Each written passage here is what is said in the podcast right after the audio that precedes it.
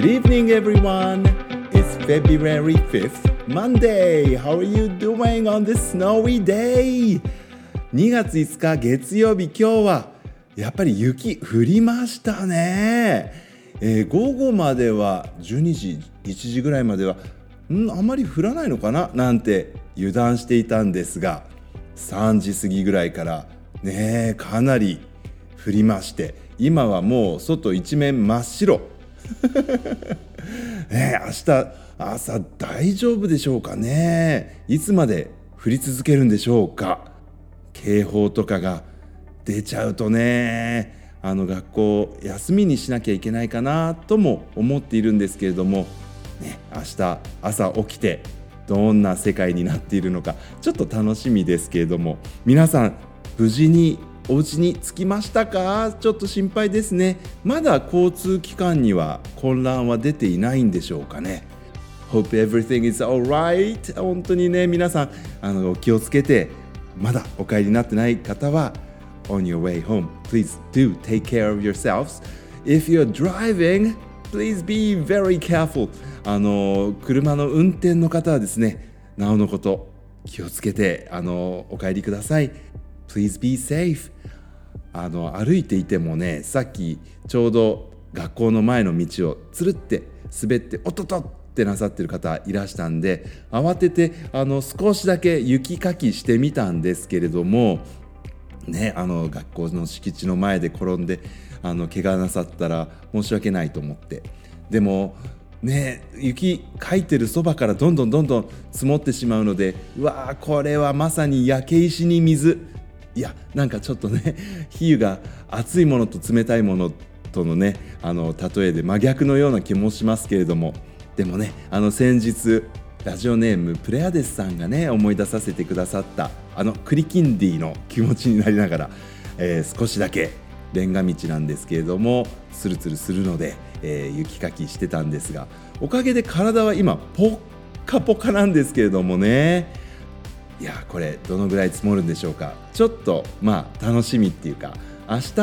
学校でねみんなで集まることができたら、みんなでね Let's build a snowman or two or three ね、たくさん雪だるまとか作ってみたら面白いかななんて思ったりもしますけど、実はこの冬私初めて面白いスノーマン見ました。男女若いお二人がですね、本当に汗を流しながら雪深い中で作業なさってたんですけど、なんとなんとその雪だるまったら逆立ち雪だるまさんだったんです、ね、ちゃんとね、えー、さんてん倒立だな、頭と手とで、まあの地面を押さえてるようなね状態の雪だるまさん作ってらして、すごいと思って記念撮影させていただいちゃったんですけども、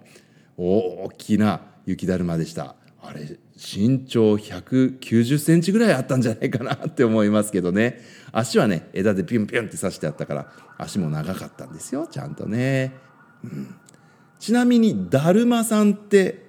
ね、皆さん語源はご存知ですか？だるまさんはもともとインドの人だったんですよね、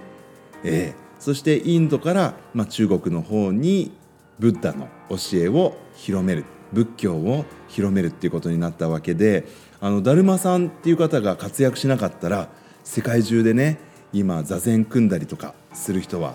いないんですよね。マインドフルネスのまあ伝道者だるまさんですけどもね、雪だるまたくさん明日作れたら楽しいだろうななんて、そんなこと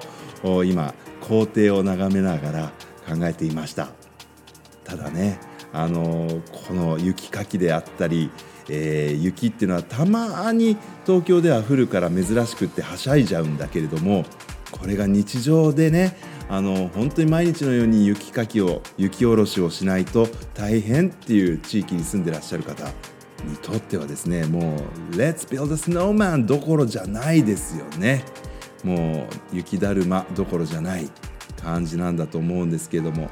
うん、ただ東京っていうのは本当にこう自然災害、特に雪とかには弱いですから、公共交通機関に支障がきたさないことをひたすら今は願っています。どうぞ明日の朝も皆さん気をつけてお出かけください。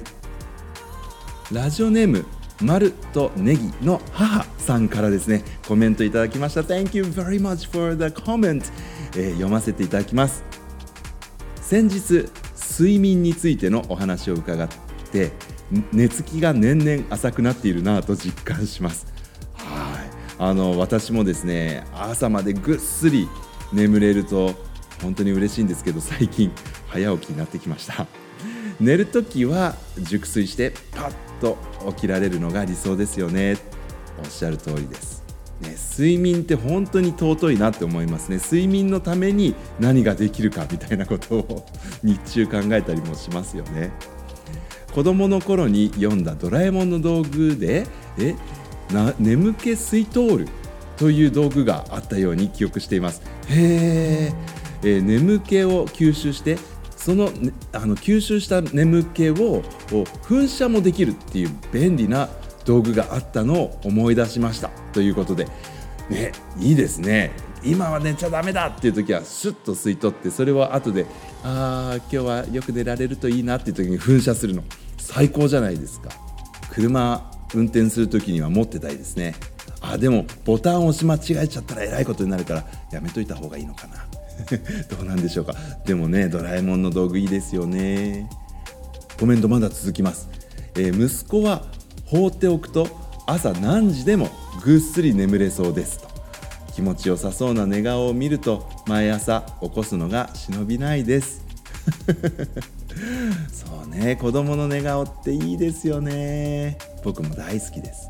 寝つきは早い時は一瞬で寝てしまうので、若いって羨ましいなとついつい癒されてしまいます。